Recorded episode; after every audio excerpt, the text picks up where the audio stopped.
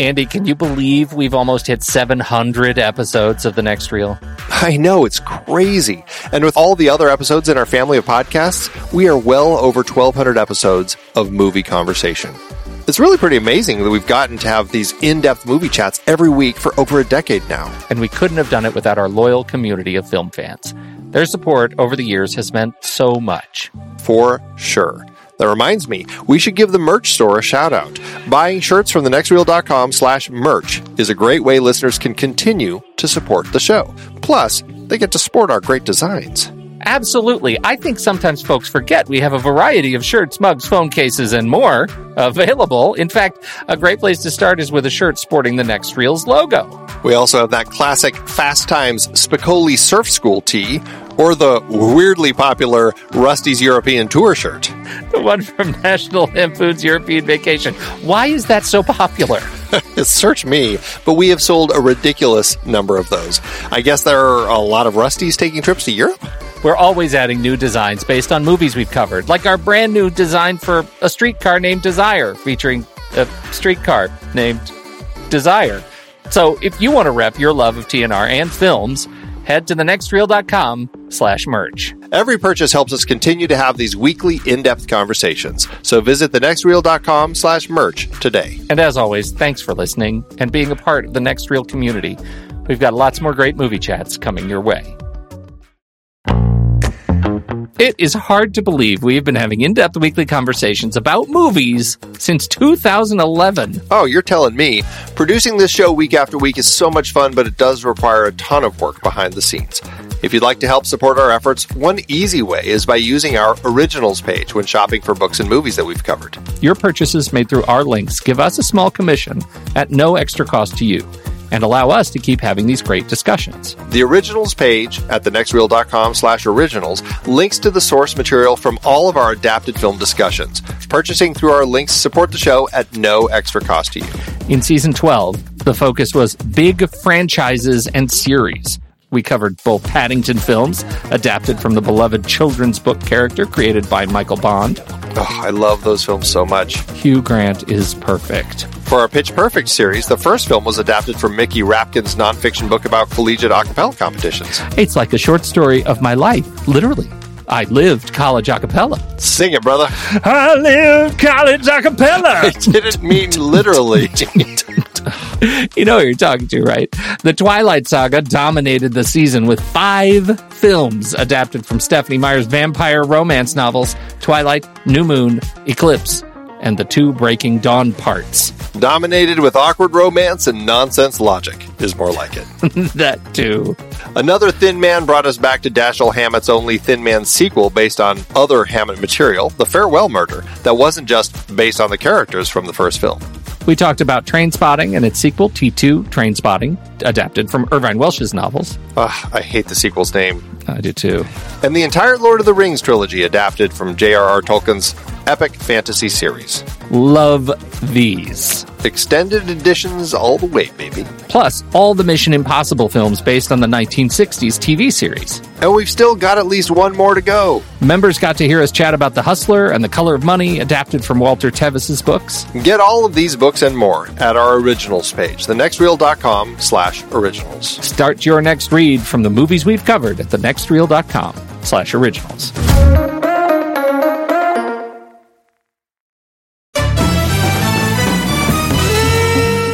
I'm Pete Wright. And I'm Andy Nelson. Welcome to the next reel. When the movie ends, our conversation begins. Mission Impossible Ghost Protocol is over. The entire IMF has been disavowed.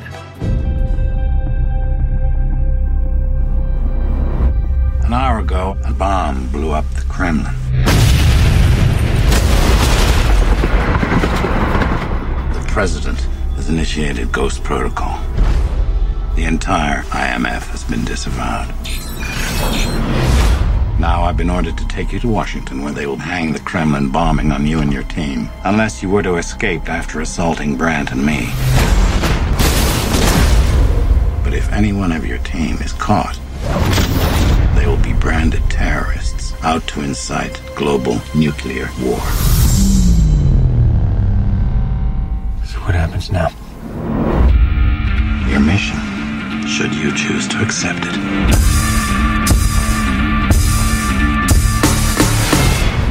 So, what's the play? It was very close to just saying light the fuse. Very close. there are a couple of lines in there that in this movie that are funny in that regard. I think you already picked my other favorite one. Accomplished. we were just talking about one of the previous films because we were looking at the Taurus Stunt Awards. It might have been the very first film because Light the Fuse was very prominent on the poster. Mm-hmm. And oh no, it was I guess the Taurus World Stunt Awards. It would have been the second film because um, that was the first year the Taurus Stunt Awards were around. And the poster for that one said Light the Fuse because we were laughing about how there was a lot of fire in that one, but it didn't get nominated for best firework, uh, even though the poster is all flames and says light the fuse. So obviously light the fuse is prominent, like so many things in this franchise. And, and they're certainly, uh, this is the, this is the film where they start playing around with some of that stuff. Or maybe the film, the, is it the only film where they're really playing around with that? I think this is probably the only cheeky film.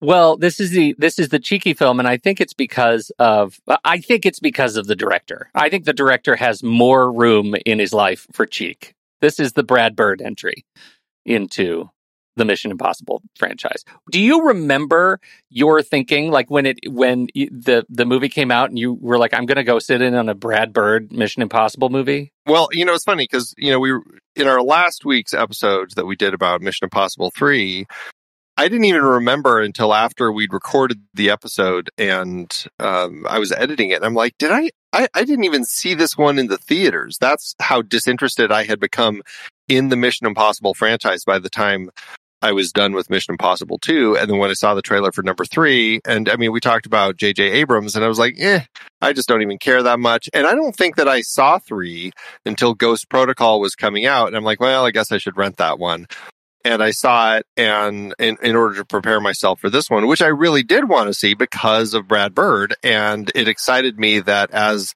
a director who had done some interesting animated films, including The Iron Giant and The Incredibles, not to mention Ratatouille, which isn't doesn't, quite relate as much to the this franchise as perhaps Iron Giant or The Incredibles but like I really love what he does in his storytelling and I was very excited to see what he was going to do in the world of live action. And so I yeah, I was on board to see this one in theaters because of him. And that was probably the main reason I went back to the Mission Impossible franchise. I mean, I was already uh, in the bag for my three, you know, because I was a JJ guy, but the Brad Birdness of it, the fact that I am such a fan of Iron Giant, Incredibles, and Ratatouille specifically, and his style of storytelling and framing and all of, and just heart, I thought, what is he going to do with this movie? What is he possibly going to do with this movie? And uh, I, I think, you know, ultimately, uh, it it proves a, a, successful vision for me. I'm I I am I'm thrilled with what he was able to bring to this movie, and had a fantastic time uh, watching it again this week. Is a very very fun film, and I don't know if it is specifically kind of I don't know. There's this definite sense to playing with the the Mission Impossible tropes in ways that they're really kind of it, it feels like they're trying to do something a little different with this film. And I think that's why I end up enjoying it so much. It, uh, you know, not to say that I wasn't enjoying kind of just some of the crazy stuff they were doing with masks in the past films, but then seeing the film, the, the group have to figure out what to do when their mask machine breaks down and they can't actually make their masks. I'm like, oh, okay, this is kind of interesting. And it's like the villain is the only one who really has working masks. It's, it's really fun to see that they are, were trying to um, kind of shake things up a little bit. So it didn't feel like they were just relying on the same things. For sure. It also introduces, uh, as you know, my, one of my very favorites, it's Jeremy Renner is uh, introduced in this movie. I like the team that is, is sort of invoked in this movie with Tom Cruise. We have Simon Pegg back. We introduce Jeremy Renner, who actually to me has a story in this, uh, in this movie that relates. It's kind of an interesting, naughty bit of circumstance that brings them all together, but I like the way way the reveals happen. Paula Patton as Jane, I think, is a a, a significant upgrade over the also ran team members that we had in prior movies, even though we don't get to see her again. Uh, I do enjoy her in this movie. Like the, the entire sort of team um, uh, aspect just really plugs for me. I, I think it's it's uh, it's really solid. I enjoy every aspect. Whenever we cut away, I'm never wishing we would just get back to Ethan, uh, even though Ethan is doing some incredible things in this movie. Uh, does the team work for you? Oh, it's so much better than what we had had up to this point. point, and I, uh, you know, color me a little disappointed that Paula Patton hasn't been able to continue in the franchise because yeah. I really enjoy her energy in the film. I think she plays well opposite uh, Cruise as far as kind of those two elements of the team. There's this, I mean, this interesting kind of story thread, I suppose, at the start of the film where uh, she is working with someone, uh, Trevor Hanaway, and uh, and I guess they they're working together and dating it seems because she's very upset when when he gets killed i it's one of those work relationships that i i would think that they uh, they would look down upon for people to date mm-hmm. within an agency yeah. like this. A- like HR would be upset. Yeah, like them, spies yeah. dating spies. It's like uh, it doesn't seem like the smartest of things because, as we see, then you may end up making some decisions that are a little um, less than satisfactory for any particular mission. But still, like I absolutely love her in the film. I think she carries her weight incredibly well and uh, yeah so to that end like she's she's great. It is interesting just as a an interesting side note continuing from last week that interestingly it's the only the women who get shot again in this particular film as paula patton is the one who does get shot. Um, but yeah jeremy renner is great. And uh, it's it's kind of a shame that as much as I love this team, they don't really get to kind of continue as a whole moving forward. But it is nice to see Jeremy Renner and Simon Pegg both continue at least into the next film together. That's a bit of a narrative rug pull too. It's like at the end of the movie they were intending for the team to stay together somehow because they all picked up the phones at the very last bit of the movie. Like my assumption at the end of the movie was, okay, this maybe this is our team. And it's it's kind of close to that, you know, going into the next movie, but it's it's not that. It's not what I expected. They don't really figure that out until later. And this is the movie you made a, a comment, I think, when we were talking about Mission Impossible 1 about uh, the fact that we don't get Luther in all the movies except for a cameo, and this is that cameo. We do have Luther back at the very, very end, um, but only in the post story bit. The other thing I would like to to just point out is that uh, Hanaway is played by Josh Holloway, who should have, by all rights, been in the last movie because he's a Lost guy, and J.J. Abrams was bringing Lost people in, but he wasn't. He was in this J.J. produced um, vehicle. Anyway, so I I really like Josh Holloway, and I'll tell you the biggest disappointment of this movie is that he dies so soon. Yeah, I completely agree. He's another character that I'm like, I would love to have had him in the last film. Like, I just, I feel like this is the film where I actually really like everybody, and I don't yeah. want to see these right, characters right. disappear. And it's just, I don't know. It's frustrating for me that like people like him end up disappearing because I, I thought that he brought some good energy to the whole start of the film. There are a couple of stunt sequences in this movie. Obviously, there are a couple of significant uh, stunt sequences in this movie that take a very, very long time to make and last a very, very short time on screen.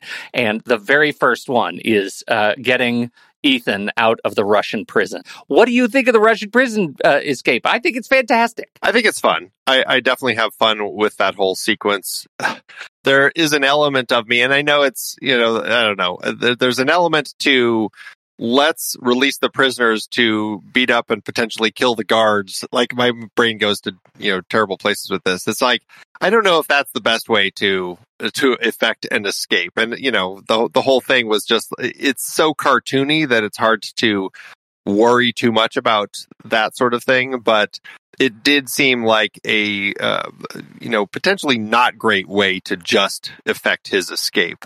Um, you know, I, I, mean, who knows how many uh, police officers and and uh, prison prisoner officers were and ended up getting killed in the process of this giant prison riot that they basically just created. Um, just to get him out, but it's just one of those little things. But still, it's fun. It's it's fun to see because of the cartooniness of it and the interesting communication between Ethan Hunt and Benji. Well, and I think you, I mean, you said it, the cartooniness of it. This is what I mean when I say the cheekiness of Brad Bird. Like, this is a sequence that I feel like would play weirdly in animation. I can see this sequence, like the chaos that ensues, uh, uh, you know, as a result of how this is filmed. I think it's really interesting. And he makes this kind of serious, like violent action sequence fun by use of music, by use of, as you say, the communication, the security camera thing with, with Benji. Like all of that is fun in something that's otherwise, you know, could also be shot and presented in a, a, uh, horrifically violent way. I just have to imagine everybody's just asleep at the end. They're just unconscious. That's all. And it's all okay it's all okay. Because what it really gets us is is Tom Cruise actually playing wall ball with a piece of plaster or concrete? Is that what he's throwing against the wall? Because that may be the biggest stunt of the movie. Yeah, if he's doing any of it, if it wasn't just CG. But I was like, wait a minute. Because, yeah, suddenly I'm like, oh, I thought it was a ball. No, it was actually a piece no, of it's a drywall. Wait, what? yeah. That is the best effect of the film. Uh, anyway, he gets out of the prison, and I like the actual twist of the escape. Meanwhile, he goes to this phone, right? And we get the mysterious phone, which is somehow also tied to the IMF, and he gets he gets his non-mission. Much like there, there's a whole um, TV series spin-off for Mission Impossible that's again like the lower decks sort of show, but it's just the the the IMF pre-team that comes in to get everything ready for the people. Like in the previous film, it's like, okay, we got to run into this 7-Eleven and we're going to plant this camera here, but someone's got to stay there to make sure someone else doesn't come in and accidentally buy the camera uh, you know, because it has to be Ethan who buys the camera. And then same thing here. It's like, okay, we're, we're going to plant this phone here. We got to make sure that, you know, no one else calls on it. Or if they, they do, they don't accidentally trigger it. And, you know, it's like all the things that they have to do to set up these insanely elaborate messaging systems that are so dumb.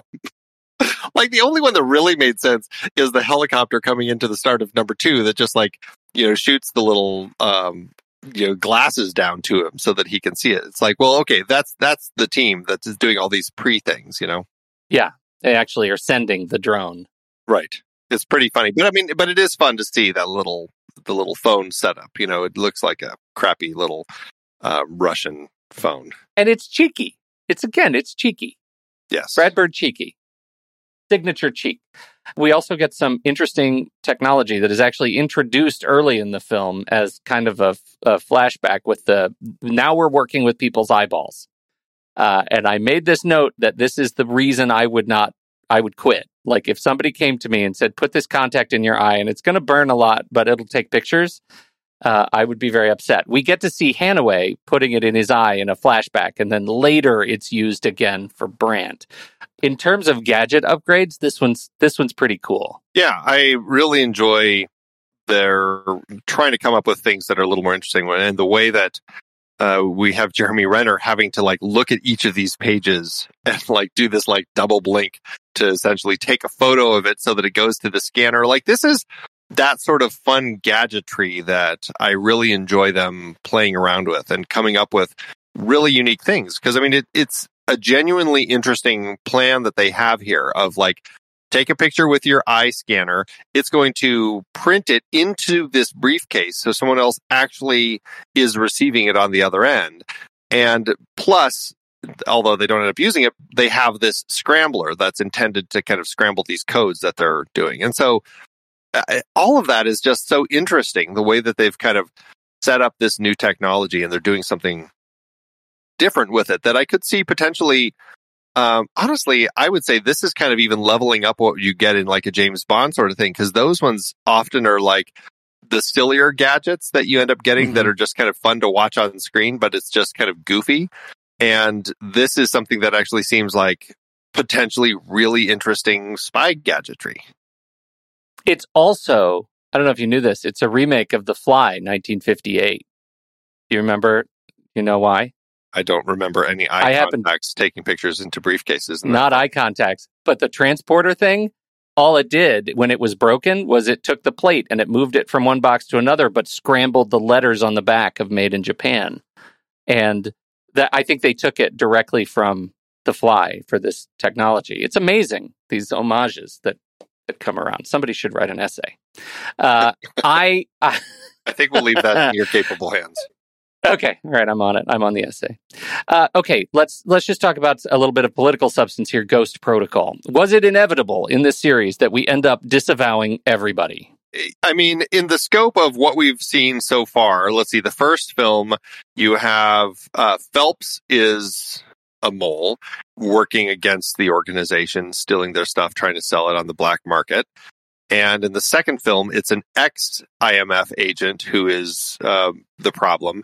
In the third film, you have Billy Crudup, Musgrave, as the director, who is the covert op trying to steal information.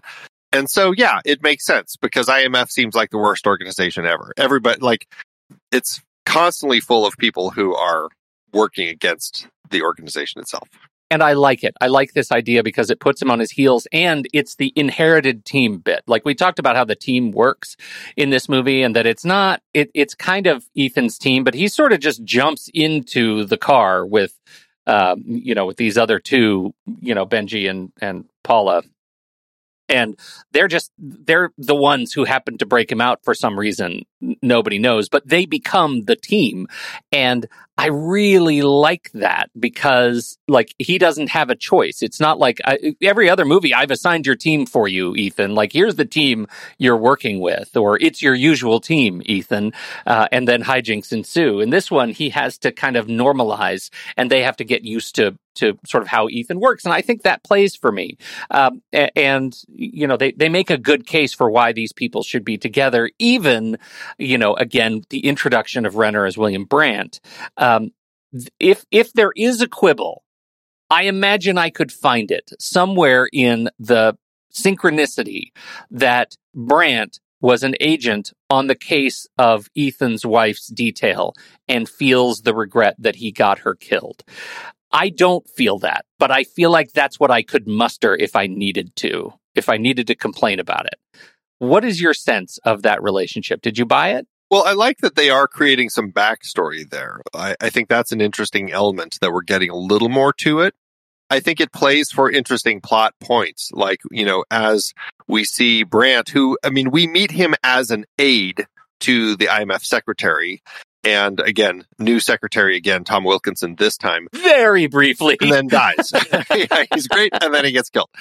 And uh, that's kind of the end of him, which is a bummer because I, I love Tom Wilkinson. And so Jeremy Renner plays it as an aide, but then as we see in some fights, like he's actually, he knows what he's doing. Why does he have such a, a handle on engagement in conflict situations. And, you know, I think it allows for some interesting conversations and confrontations between him and Hunt. And then, of course, we get the backstory and we learn, oh, okay, that's actually interesting.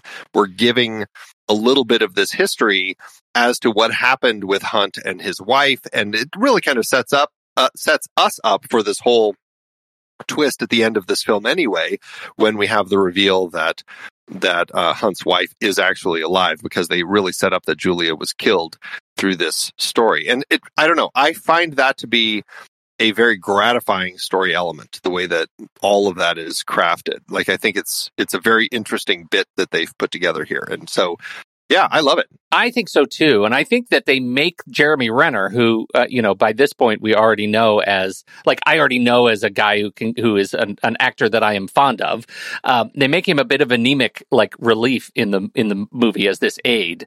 Uh, obviously, giant action ensues, and I, I think we did we skip the the best my my favorite ingress sequence uh, in the movie of the the Kremlin projector tool. I think we skipped that. That is the entire reason that Ghost Protocol is uh, is invoked because they break in to get this information, which unfortunately had been taken out from under them by Cobalt, this unknown um, black market agent that they're trying to keep ahead of but Cobalt is actually ahead of them, stole it ahead of them, bombed the place, so and made it look like the IMF was actually responsible, which is why they are disavowed. So, yeah, that's a huge plot point there. My biggest issue with that, and I'm never quite sure how to read it, is if Cobalt it seems like they are setting up where Cobalt actually knows all of this, that they're going in to do all of this and purposefully sets them up, blows it up to make it look like they are responsible. But I just am not exactly sure how Cobalt came to all of that information. Was that something that I missed? I don't think it's something you missed. It feels like so much of the, his awareness is based on some sort of preternatural ability, some psychic ability to understand the IMF team's improvisational efforts to actually do this. Like I, he, there, I have to write in my head that he has a back channel that is more significant than is ever shown in the movie, because uh, otherwise it is again just synchronicity that they he happens to be there taking the thing already finds out that they're that the IMF team is also doing their hallway sequence and is able to label the IMF team as the villains while he gets away in the rubble. Again, if I stop and think about it too much, I, I can manufacture a concern, but it is absolutely uh, masked by the silent film that takes place in the hallway of the Kremlin vault. And it's one of my favorite bits that Cruise and Pegg get to do together. And I would definitely want to get to that, but I just, I, I have to perseverate on this issue with go please for a minute because um, I just I just feel like perhaps what they're also trying to do in the scope of Ghost Protocol, everything going on with the title of this film and the fact that the whole organization is disavowed. I don't believe that it's ever really spelled out in the film, but perhaps what they're really trying to say is that there is actually still a mole somewhere in IMF and Cobalt is actually working with them and so knows everything that they are about to do. Because, I mean, clearly he is standing there. If once you've seen the film once, you see Michael Nyqvist standing there as Ethan and Benji come walking in. This is when they're all in their disguises. And he's standing there essentially waiting for them to kind of get through the security. And as soon as as soon as they do, we see him go off to go steal his stuff and set the bombs and do all the stuff that he's intending to do. And so it's just an interesting element that they are. I, I, I don't know. I guess that's how I end up reading it. That somehow he is still somehow tied into IMF. Let me just lob uh, just an easy one over the plate here and see if you can see if you you find your way to hit it and agree with it. At the end of the movie, the big narrative reveal is, and, and this isn't like the last thing we get in the movie is Ethan's walking away with another your mission should you choose to accept it bit is uh, the uh, warning that the syndicate is around, right? And the syndicate is has breached IMF's military communications network. This is a setup for the next movie, but is it also resolution to what we're seeing here? That in fact, you know, Cobalt is part of the syndicate, and that's how he knew everything that was going on because he was already communicating or reading IMF's email.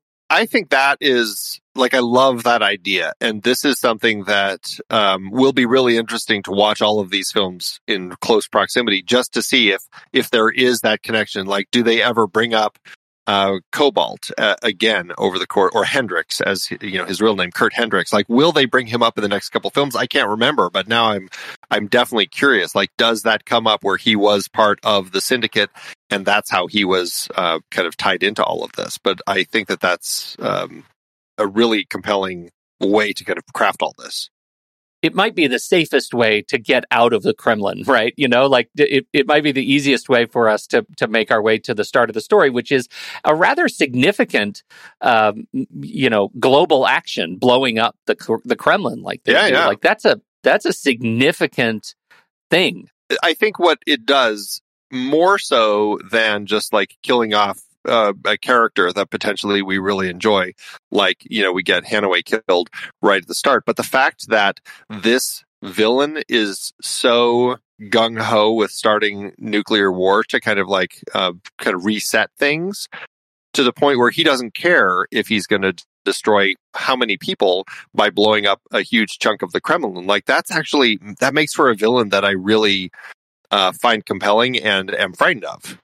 Like it really makes it feel like he's a serious threat. Yeah, it, it kind of does. I You don't think so? I the no, I do. I do think so. I and and I actually think that Michael Nyqvist, I, I, think, portrays him as seriously as a as a global Bond villain can be portrayed in a movie like this. Like his central motivation of like the global reset is is actually probably the most grounded of this kind of villain that I can think of, right? Like the the Bond villains are less grounded to me. Like they're they're global megalomania is is less grounded. This guy seems to be the most sort of aware of what he is doing and how he's doing it and what his you know motivations are as a you know that that he has been sort of swayed by his by his higher learning that this is a thing that's important that he has to do it is like his mission is based on uh, the science. I think that's interesting. I almost wish i, I think if i had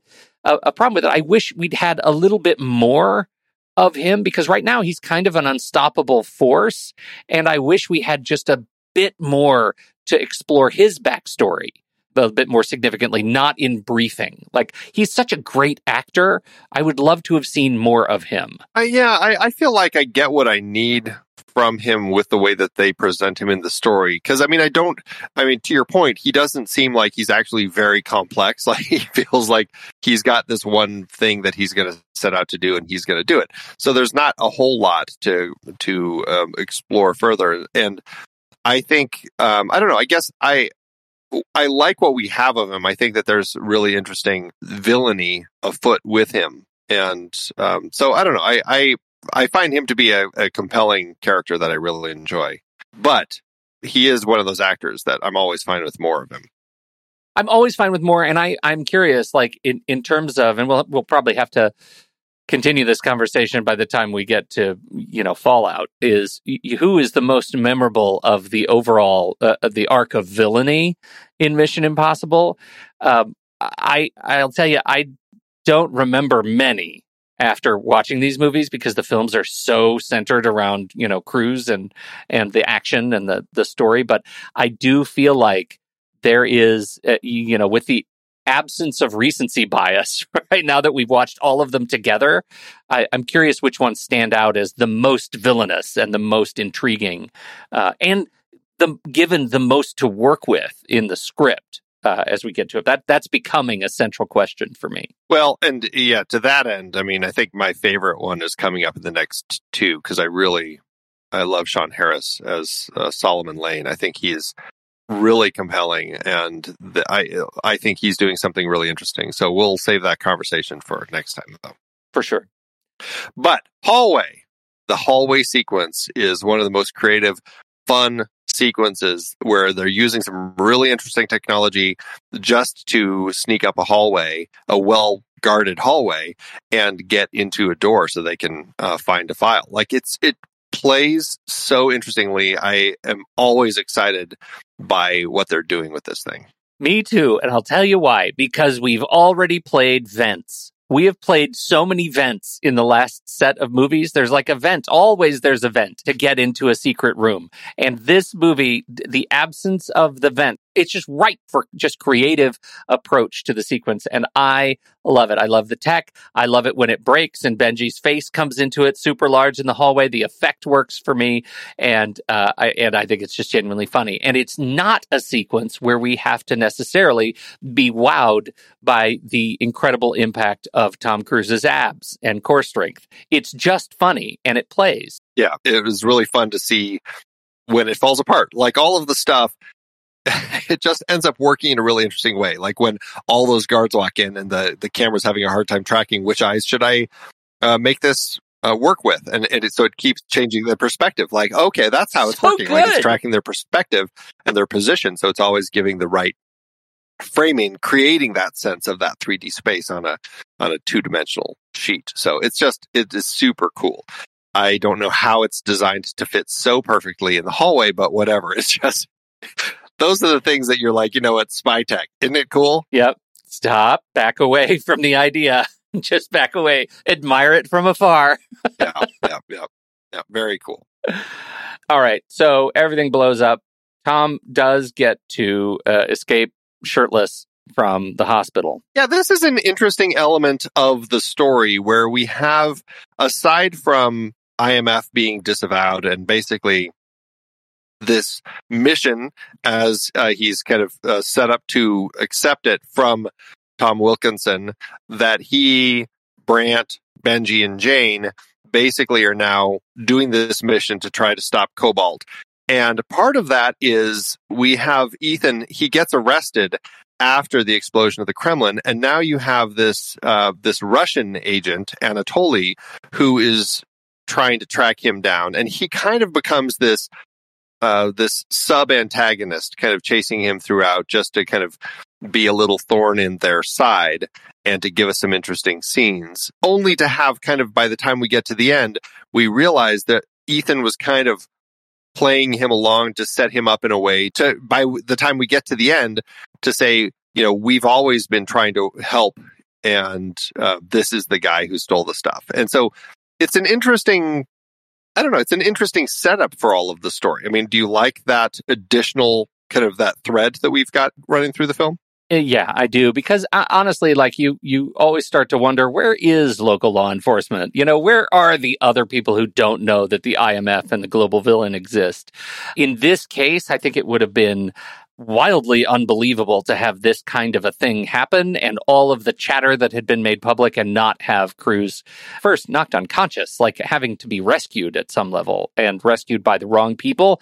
It's a great entree into where fantasy spycraft meets practical like law enforcement. And so to me it it works. I like this little cat and mouse particularly because at the very end we get the reveal you and i are not enemies. And uh, and i think that was a nice uh, a nice touch to resolve that that bit. Yeah, and and even if it's not going to immediately kind of clean up the relations between Russia and, and the U.S., I think that it's setting it up to kind of get on the right track, and so I, I really enjoy that bit. me too me too me too This is also the point in the film where we actually get to meet uh, one of the characters, the quote recurring character from the first film, Andreas Wisniewski. Um, he is in the first film worked with Job, and he's the one that we recognized from uh, Die Hard. He's one of the henchmen there, but he comes back as his contact here in, in Ghost Protocol that puts him back in touch with his buddy that he had rescued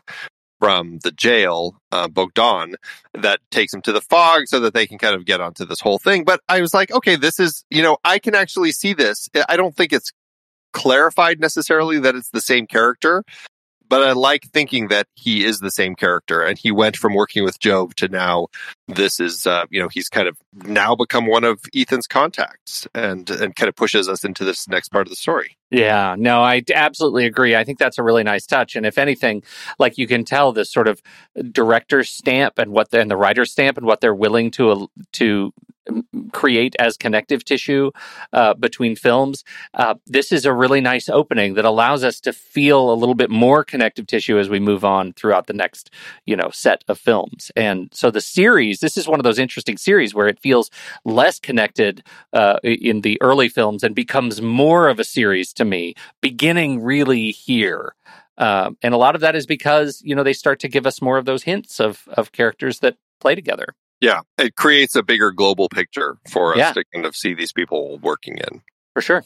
So they send us to Dubai and into the the incredibly tall Burj Khalifa, which is a fantastic location to kind of set us up. And this was one of those locations with the scenes that we had seen in the trailers, like the teasers, like they really pushed that this was going to be a big part of this movie, fil- filming in the world's tallest building and having Tom Cruise do ridiculous things on the side of it. Like that was very exciting to see in the trailer that, oh, okay, we're actually going to be doing some impossible stuff and going to the tallest building in the world. And Tom Cruise is really dangling off the side of it. And I, it, it, makes for uh, another reason I love this film so much because this whole sequence, um, I have one issue with it, but otherwise the whole sequence is just exhilarating. I can't wait to hear your issue. Do you want to lead with that? Uh, sure, uh, yeah, I guess it's not a huge thing, but I think in the in the context of the way that they set this scene up for us, as far as the team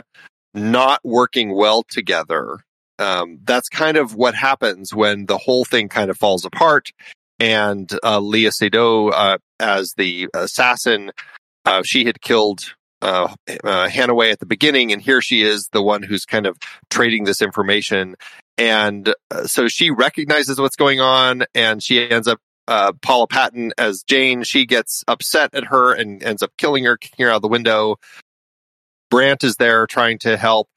Benji's doing his little uh, bits in his disguise, which is great. And meanwhile, Ethan's, uh, you know, on the side of the building. It's, it all plays really well, but we have Cobalt, uh, escape with all of the codes. He's disguised as his assistant, his henchman. I'm not exactly sure uh, why he chose to um, go as his assistant, but he did. He gets the codes and steals it and makes off with it. And Ethan looks at it as the team has failed. We weren't working together. And so because of that, he got away. I just feel like in in the scope of setting the team up to fail here only to succeed later when they're doing essentially the same sorts of work in Dubai as they're trying to um, or no not uh, where it's it's Mumbai. They're in Mumbai. And, and they're trying to uh, you know actually stop him there. The team is essentially still working together. And and so it's a weird setup in the script to paint the team as failing here when I think they're doing a lot of great work here. And Jane isn't necessarily trying to kill Sabine in this particular place. Yes, they're fighting and she does end up kicking her out of the window. But I don't think that, I mean, it, I don't know. It's not painted in a way where she's doing it maliciously or on purpose. It's painted in a way where they're fighting and, and she ends up kind of kicking her out of the window. And it happens to be that she flies out of the window. It just, it never seems as deliberate as perhaps they were saying. And in the scope of the team not working together, that seems to be the only sticking point where they're saying, okay, the team wasn't working together. So why does Ethan, why does the script feel we have to paint the team failing here because they have to succeed later? And I just don't know if I buy that the team failed necessarily. Well, I, I do think if you're taking a measure of teamwork, one of the most important sort of things is that you understand all of the relationships that you have on the team that you're working with. Brandt was a completely closed book. He didn't tell anything about who he was. That was a surprise to Ethan. And I think Ethan was not, it wasn't clearly communicated to Ethan just how serious, you know, you know, what Paula was about being in the room with Sophie. Like uh, I don't think Ethan had his head on around, you know, the relationships that he was actually working with on the team. And to him, that defined, you know, a, a, a failure that led to these codes getting out into the world in the hands of a terrorist, right? Like all of that leads to, I think, to Ethan, who is clearly a Tom Cruise perfectionist, um, would call that a, a fail, like white marble, black marble. Right. I, I, I definitely agree. I just don't think that it was it wasn't like the team just out and out failed. Like it wasn't like people weren't like Simon did his job fine. It you know Jane Jane was doing her work fine. Like they were all doing fine. Yes, they had some secrets and stuff like that. It's just in the scope of this was a fail as a team. We're terrible. Like it just it it was it just felt scripted. Like when he has that that conversation with them after the fact. Like, yeah, the bad guy got away. Yes, the team failed, but I don't think it failed because of the way they're painting it. Like we just, we just didn't know how to work together. Like they paint it like that. And I'm like, well, I, I, thought you were working together fine. I just, uh, you know, the bad guys just had one up on you. Yeah, and I don't, I, I don't share that that particular concern, but I would absolutely celebrate that in terms of a demonstration of teamwork. Like, what does this scene communicate? It communicates a team that got on site and was presented with a lot of things, one after another, that they were not prepared for, and they improvised around them in a way that was spectacular. Like that yeah. is a team success, right? That that was actually really, really cool, and it does give us uh, yet another one of those Tom Cruise standout action sequences and another one where and I think Dubai is a centerpiece to the behind the scenes is as incredible as the movie itself. Like watching the way they they uh, you know cha- uh, altered the Burj Khalifa in order to make this stunt work. And watching Tom Cruise have a ball practicing on the ropes, swinging around the outside of this building is an incredible head trip. It's just an incredible head trip to to watch how they they made these things. And yes, they did film on the Burj Khalifa, and yes, they did take out windows that, according to the board of the Burj Khalifa, were not designed to be removed from the building. And the producer said, "Hey, if it can be put in, it can be taken out." And that was their that was their pitch. Uh, like it's just extraordinary what they were able to do. And it's not like they took the windows out; they literally shattered the windows and broke them. And in order to make a giant giant holes. And they said they had, they'd originally intended on taking one or two out and every time they realized they had to take another window out and they ended up taking 26 windows out of the Burj Khalifa. That is extraordinary. That is extraordinary. Yeah, I I just can't even imagine the uh, the process of being a producer on a film like this and dealing with the insurance and dealing with the location costs because surely they were charged up the wazoo by this place to film here and to do all of these things. Like I just can't even imagine. And then just the insurance people, yeah, yeah. Tom Cruise is going to be um, tied to a, a line and running vertically down the side of the tallest building in the world. Um, what what should we pay for coverage for that insurance bit? Yeah. You know, like like I just can't even imagine having those conversations. It's just it's insane. Um, but it does make for um, it. This might be my favorite stunt bit in all of the films. It's just like the stuff that they're doing here is just yeah exhilarating and it makes me cringe every time I see what they're doing. And when he does that final run and leap to get through the window and, and hits the top of it doesn't quite clear and they have to grab him and like all of it just, it's just, it's perfect. You know i i think i this time especially thinking about you and as as somebody who produces produces stuff this whole dubai sequence just gives me complete like indigestion on your behalf because it goes from the perils of shooting in and on the Burj Khalifa to a massive sandstorm. Yeah. Uh, and uh, like the, just figuring out how to uh, articulate an incredible sandstorm on film and where sand gets and how to make sure that everybody's prepared for the levels of sand that they are creating. Uh, it's I have to imagine uh, that's present when you watch this stuff. It's pretty bonkers to watch. And yeah, sandstorms are definitely not fun to be in. And it's, uh, but it plays really well. And yeah, there are reasons why you don't go running around in sandstorms like this because cars can't see you and you will get hit. Right. Yeah, I mean it's it's insanely dangerous, and uh, that but they make it feel uh, real watching it here as that uh, Hab- Haboob really kind of rolls in and um, makes a mess of everything here. Uh, it's extraordinary. I also love that car, the, the car crash, right? And, and uh, again, this is another one that's really fun to watch the behind the scenes. They rebuilt a part of, I think, the May, Maybar Bridge uh, in uh, Dubai. They rebuilt a part of it because they didn't want to, you know, destroy it with all of their uh, crashing cars. But um, they have the two cars hitting head on and one of them does that sort of end over end over Tom Cruise. That is such a cool uh, uh, crash. And we, you know, we just had some nice crash work in the last movie and I, I I think they just continue to kind of level up what they're what they're able and willing to do with cars and make it look really good and dramatic. It's it's not the whole bridge sequence that we got in the last movie, but uh, it is still fun to watch uh, what they do with cars on the road. Well, and that this is why I I don't know I find this film just uh, a thrill to watch because we go through this insane sequence, which is kind of the the middle of the film, and then we still have to get over to Mumbai. This is where Hendricks has gone with uh, uh, Wistrom, where they can actually connect to this uh, satellite so they can send the codes and launch these nukes, all this sort of stuff. And you have a really fun sequence at this uh, party that um, is at the owner of this uh, like this media syndicate.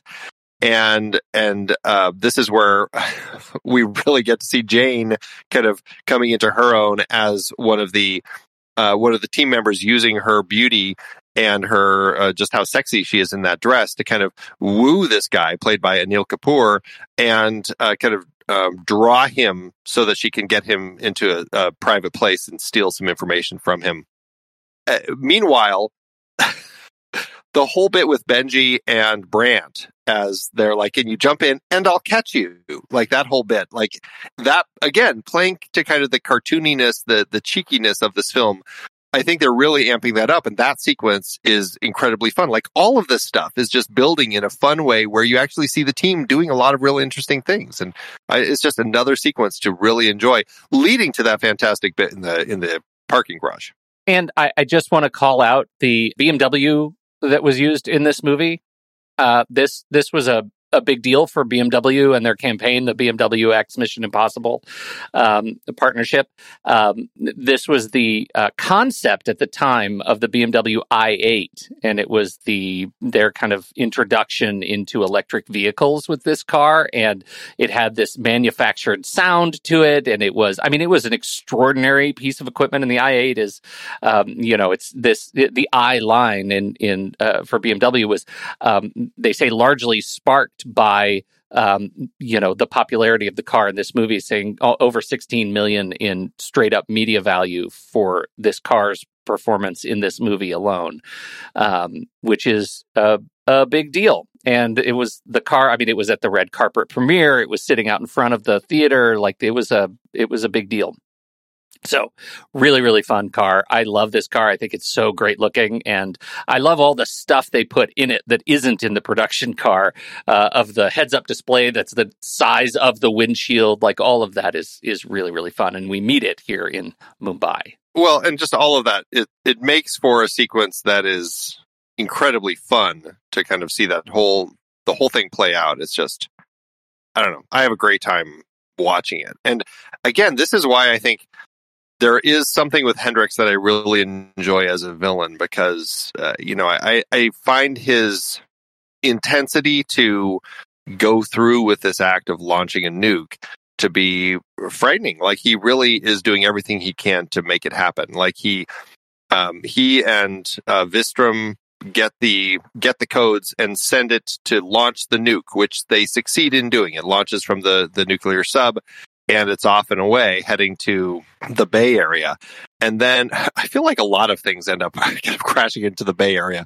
I feel like that's just like one of those great places. Cause wasn't it also, was it The Rock where the missile uh, like goes right over the the baseball stadium there and crashes into the bay? Yeah, I believe so. Right. So right. yeah, it's just it's I don't know, there's something iconic about seeing that place as something is plummeting into the ground there. But then like he takes the case and the whole chase through the parking garage like that's what makes that so exhilarating. Like he will die. Like he literally dies uh, trying to keep the case away from ethan to the point just so ethan can't stop it. Like that moment where he finally gets the case grabs it and then just drops backward off of it. Horrifying. Just because yeah it's just like wow this guy is serious. Like that was that was like i don't know a really incredibly powerful uh, kind of villain moment there truly i love it I, I it's really great. And the the sort of mechanics of that particular parking garage um, i think was was really fun. It's a watching it particularly after the burj khalifa bit it feels honestly like a small stunt sequence to be at the end of the movie like this.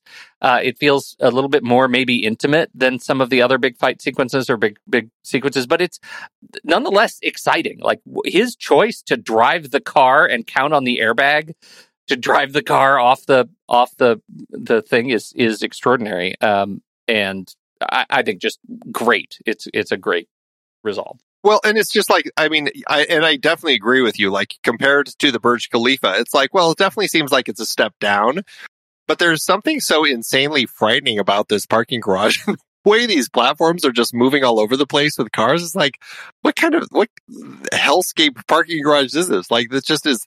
It's just like nonsense. It's just I don't know, frightening and, and weird. And I I just have a great time watching all of these platforms with cars moving up and down. Like it's just so strange. But but yeah, I love it. It's and, and very this, shiny, very very shiny.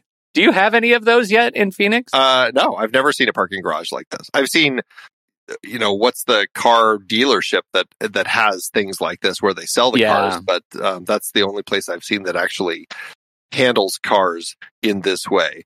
I, I don't know. I imagine for parking garages, they figure it's cheaper for us to just have you drive up 10 levels than for us to actually move your car up and down for you. Like it just seems backwards to me, like in the scope of parking garages. Well, yeah, in terms of just like leasing space and the it's landscape, but they they had them they have them all over. When even when we were living in Korea, they have them all over Korea, and they were kind of right downtown, and you could see these things at work. They weren't quite as robust as the ones in Dubai. They looked really like glorified, like eight story tough sheds.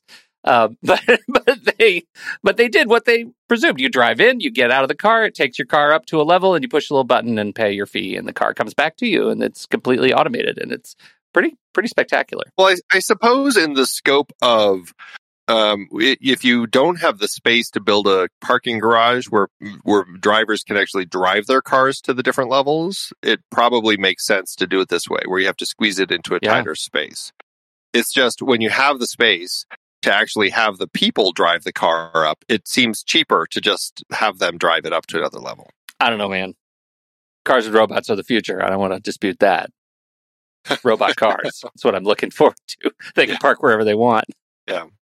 But uh, you know in the scope of the missions and everything i i really find this one to be fun. And they're again they're being very playful and cheeky here and and that whole bit at the end when when uh you know ethan goes to the case is like mission accomplished and you know it doesn't work like it was it was so funny to see him do that because it's it just is it's an eye rolling joke but he the fact that then they play it later when you have him talking with Luther and who's laughing at him about it. Like, I don't know. I just feel like they're clearly having fun with the whole story type here. Like they, they, I don't know, Brad Bird, and I mean, we haven't mentioned the writers for this particular, but Josh Appelbaum and Andre Nemec wrote this uh, script, and they just seemed to acknowledge there's something fun about this style of story and uh, wanted to do something a little more um, lighthearted. And I guess you could say it's along the lines of what you were getting with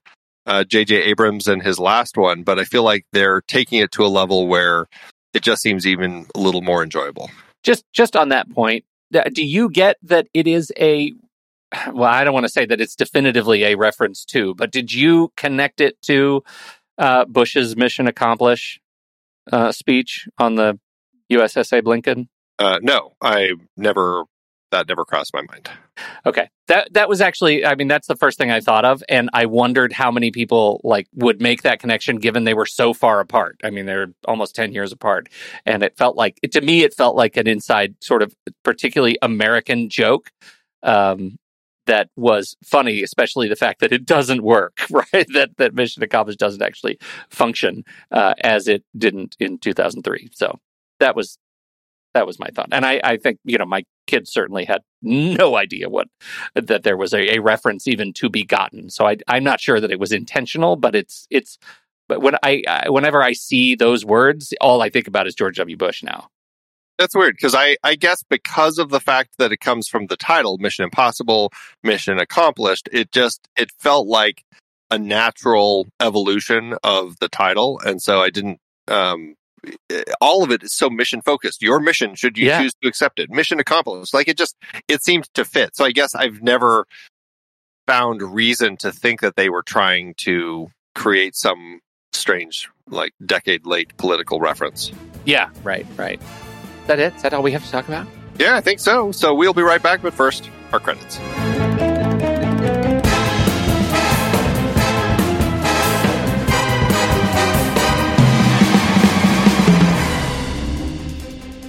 The next reel is a production of True Story FM, engineering by Andy Nelson, music by Jacob Pietras, Oriel Novella, and Eli Catlin. Andy usually finds all the stats for the awards and numbers at the-numbers.com, boxofficemojo.com, imdb.com, and wikipedia.org. Find the show at truestory.fm, and if your podcast app allows ratings and reviews, please consider doing that for our show.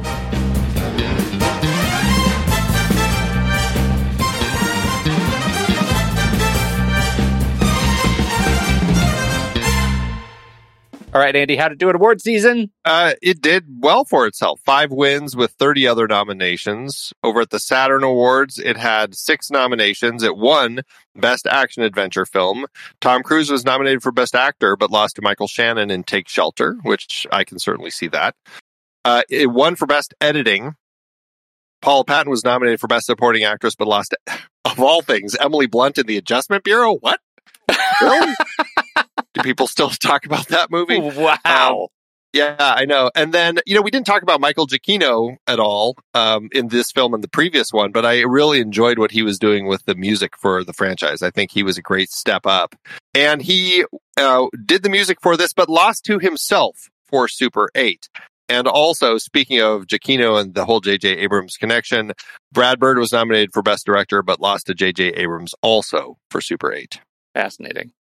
I would pick in both cases probably. Well, um, I think I'd stick stick with Giacchino for Super Eight uh, over this. But Brad Bird.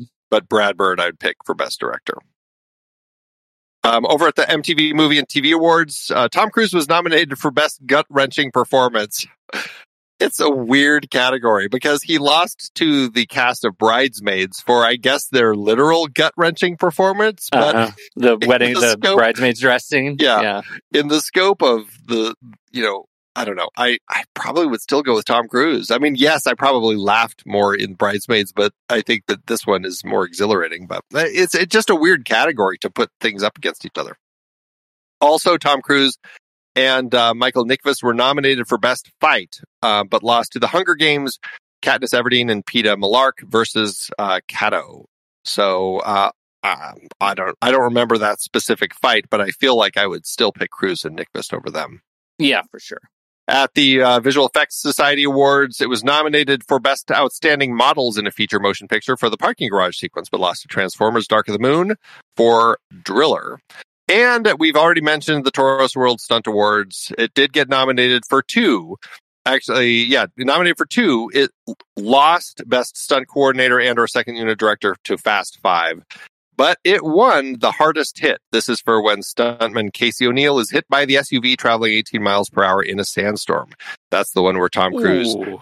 yeah, gets knocked by it and then grabs on top and rides around for a bit. Uh, yeah, fantastic little sequence there. How to do at the box office? Uh, there's some changes between this and the last film.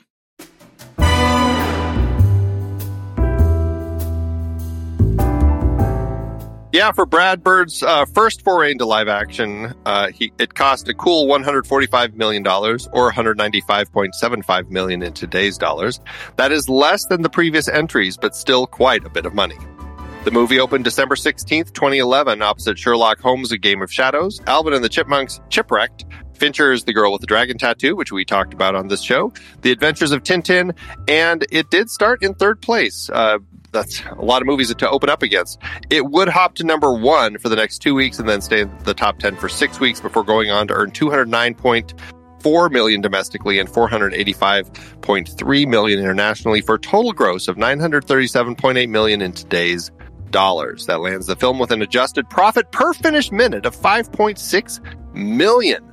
Definitely better than number three, but still not quite the heights of number one or number two. Still, with a lower budget, this one actually ended up being having a higher profit margin than the second film. Wow. Uh, I, it's fascinating to me because I'll tell you just on on rewatch in sequence like this, I think this is the is is probably the best looking so far. Would you agree? Like this looks like they threw the most dollars at it to me. Well, and that's, you know, I think it's a director who, in the world of animation, is always looking for interesting angles and and interesting ways to kind of craft sequences. And I just feel like Brad Bird really ended up proving that he had a handle on directing something like this. It was this big action thing, uh, big action film. Because it, it, to your point, it looks fantastic. This film really looked great, and it just plays exceptionally well. And so, yeah, I think I think that he was uh, the right person for the job. Can I just uh, one more question on Brad Bird? He goes on from this to do Tomorrowland, another big budget, big effects. Like it, it was a big movie. I don't believe it did as well. I liked that movie quite a bit, but I believe it was critically kind of panned. Was that kind of the end of Brad Bird getting these big movies? Yeah, I mean, Tomorrowland was uh, a script that he put together himself, and I just I didn't think uh, he worked on it with Damon Lindelof, but I just don't think the script was very good, and so it was a really interesting concept that just didn't deliver.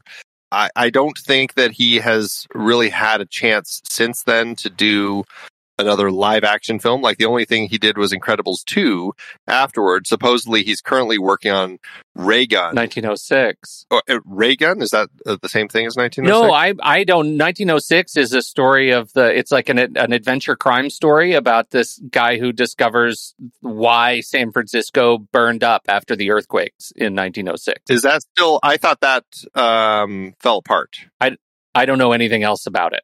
Yeah, That's all I know. 1906. Uh, I'm just looking on his uh, page here. It says um, it was going to be his first live action project with Disney Pictures, um, but it ended up um, costing the budget was over 200 million. No one wanted to spend it.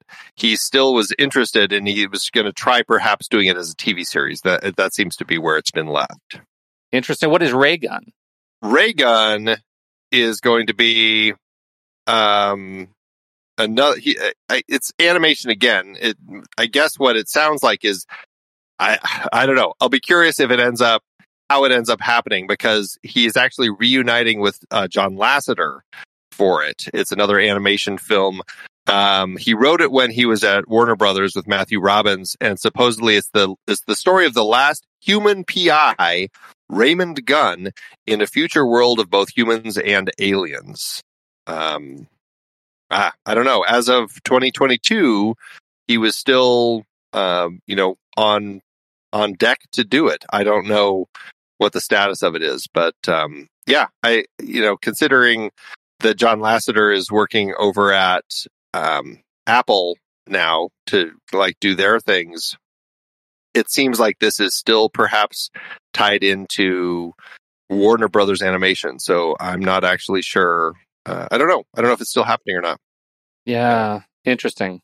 Well, I you know to that point directly that that they wouldn't give him two hundred million dollars to make this big budget action movie. I I wonder how much of a connection that is directly to Tomorrowland. Like he doesn't get to it. Brad Bird is not a two hundred million dollar director right now. I, I would think so. I mean, I would imagine when people look at Mission Impossible Ghost Protocol, they probably say, well, Tom Cruise pushes those things forward. Yeah. And then they look at Tomorrowland and say, well, Brad Bird was also writing that. Nah, maybe he can't handle these bigger projects. And so go back to animation. Go back to your corner. Go back to your corner. Everybody puts Birdie in the corner. Yeah. But he did great here. I just love it. Me too. All right. Well, we'll be right back for our ratings. But first, here's the trailer for next week's movie Christopher McQuarrie's Mission Impossible Rogue Nation. The IMF is uniquely trained and highly motivated. Specialist without equal, immune to any countermeasures. But it is an agency of chaos. The time has come to dissolve the IMF. Now, I want you to choose your next words very carefully. Where is Hunt? Last I heard, he was tracking the syndicate. How come the CIA has never discovered any intel regarding this syndicate? You want the polite answer or the truth?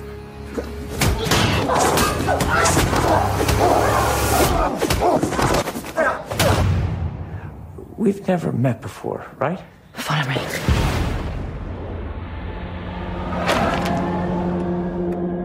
Benji. Ethan, where are you? The Syndicate is real. A rogue nation trained to do what we do. An anti They're coming after us with everything they've got. You ready? This may very well be our last mission. Let's make it count. So what's the play? You want to bring down the syndicate? It's impossible.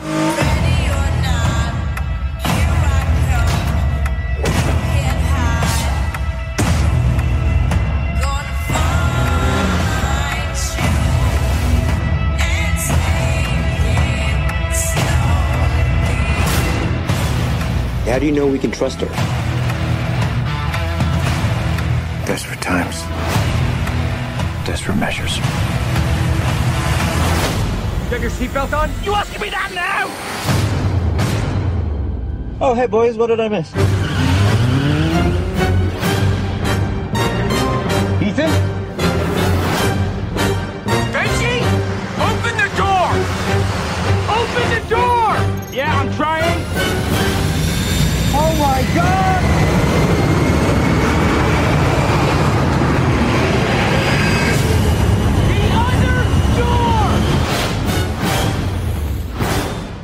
Letterboxd, Andy, you've heard of Letterboxd. Oh, yeah. It's our favorite uh, social media network for movie lovers. You can uh, sign up there for free. You can get your account. You can start tracking your watch list. You can start posting reviews and star ratings uh, and create other lists of movies that you're watching in series. However, you track your movie watching, you can do it with Letterboxd. We love it. Uh, and if you choose to get rid of the ads and support the fantastic Kiwi team that makes this thing, you can do that too. Uh, you can upgrade with just a few bucks. If you go over to the nextreel.com slash letterboxd, you can upgrade to either a pro or patron account and save 20%. It works for renewals as well. Le- thenextreel.com slash letterboxd. Andy, what are you going to do for this movie? This is one that I just really have so much fun with. And in the scope of what I regularly would consider the Mission Impossible films that I put on, this is where I start. I kind of start here and then continue forward. I the previous films, like you know, they're fine once in a while, but they're n- none of which I need to see very frequently. So, I you know, despite some issues, some quibbles that I might have with with some of the story uh, points, I really just have such a great time with this film. I, I just love what they're doing here. So it's uh, five stars in a heart. I, you know, I don't know why it is listed currently on my letterbox profile as four stars and a heart, but it's definitely five stars and a heart. I had a blast with this movie. It understands what it is and it absolutely delivers. And for it absolutely makes me look forward to turning on the next film in the franchise. I can't wait to watch number five. Yeah, absolutely. Well, don't forget to visit thenextreel.com slash letterbox to get your pro or patron membership. It works for renewals as well. And don't forget that we have our own membership. If you hate hearing the ads on our show, if you want to get early access, if you want to get all of our member bonus episodes, we've got a ton of those. You can learn more at thenextreel.com slash membership. So what did you think about Mission Impossible Ghost Protocol? We want to know. Hop into the Show Talk channel over in our Discord community where we will be talking about the movie this week.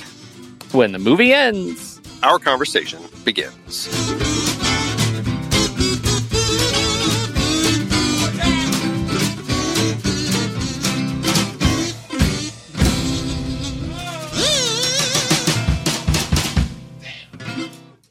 Letterbox giveth, Andy. As Letterboxd always doeth. Oh my God, man. There are people who really hate this movie. I, I went low, just for, for FYI. There are people who really don't like this movie. I don't understand that. Did you go high or low? What'd you do? I went uh I went for number of reviews, so I'm highest number of reviews. I think yours, we should probably save yours for last because this is going to leave a sour taste in people's mouths. Oh, okay. I'm going to, oh, I'm yeah. curious now. Uh, this is a half star from It's LV, who says, My first Mission Impossible flick, and most likely my last, soggy cereal cinema. A dull ego trip for its fruitcake leading man who most likely bathes in the blood of the sacrificed Hollywood youth. Directed by one of Disney's trusted cadavers and featuring the slimy and schmaltzy influencing of Spielberg's soulless protege, J.J. Abrams. wow. Wow. Well, I mean, I, I I guess I can see where if you're really not a fan of like big Hollywood filmmaking, this this Yeah. really is exactly what you'd hate. Yeah. Yeah, man. I this is woof. This is like you want to insult me with by calling me Popcorn Pete. Do it with this movie and I will take that all the way to the bank. I love it. I love it. I will popcorn all day with this movie. I will popcorn all over you. Yeah. Yep. What do you got? Disgusting. I got a four star by Sophie who says this, and it's written as a conversation between Tom Cruise and me. Tom Cruise, hey, dare me to climb the tallest building in the world? Me, um, well, no. Tom Cruise putting his shoes on. I can't believe you're making me do this. Me, Tom, no, please stop. Tom Cruise beginning to climb. You're so stupid. oh, it's so funny. That's awesome. That's so good. oh God, can I just add the one immediately below that? Roberto, me, Scientology is bad. Tom Cruise in his 50s, scales Burj Khalifa in Dubai. Me, signing papers to join Scientology. I'll have what he's having. Yeah. we didn't even bring up the fact that this uh, between the last film and this film with Tom jumping on couches and and having it out with Matt Lauer, all this sort of stuff, like this is what ended up kind of driving a wedge between Tom Cruise and Paula Wagner and their production company because um, there it was the whole thing with with Paramount basically stopping, um, the, you know, basically not wanting to have uh, a deal with them anymore. And Paula Wagner was just like, "Are you kidding? We're making so much money for you. I can't believe you'd do that." But they're like, "Nope, we're not going to be part of this craziness." And she ended up stepping back away from it and kind of left and largely moved into producing theater on Broadway. And they don't really, uh, they, she did a few more films, uh, with the company, but largely that was the end of it, uh, because of this, uh, Tom and all his crazy antics. Wow. That's what happens when you let your family member be your, uh, PR person. I guess. All right. Well, thanks, Letterbox. I've been podcasting since 2006. In that time, I've tried countless hosting platforms, but in August 2022, we switched to Transistor to power all of our shows here at True Story FM, and it's been a game changer. I love the Transistor allows unlimited podcasts and storage without extra charges. We can publish so much content, and we do.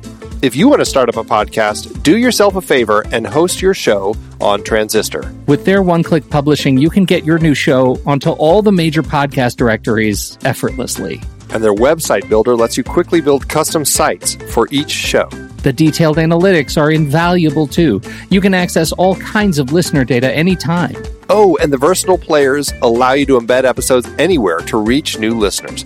Plus, the team behind Transistor is super responsive and keeps making the platform even better. After using countless hosting services over 15 plus years, Transistor has been hands down the best podcast partner for us. If you want a hosting platform to take all the worry out of getting your podcast out into the world, go to thenextreel.com slash transistor and check it out. Support our show and support your own show by going to thenextreel.com slash transistor. Start growing your podcast today.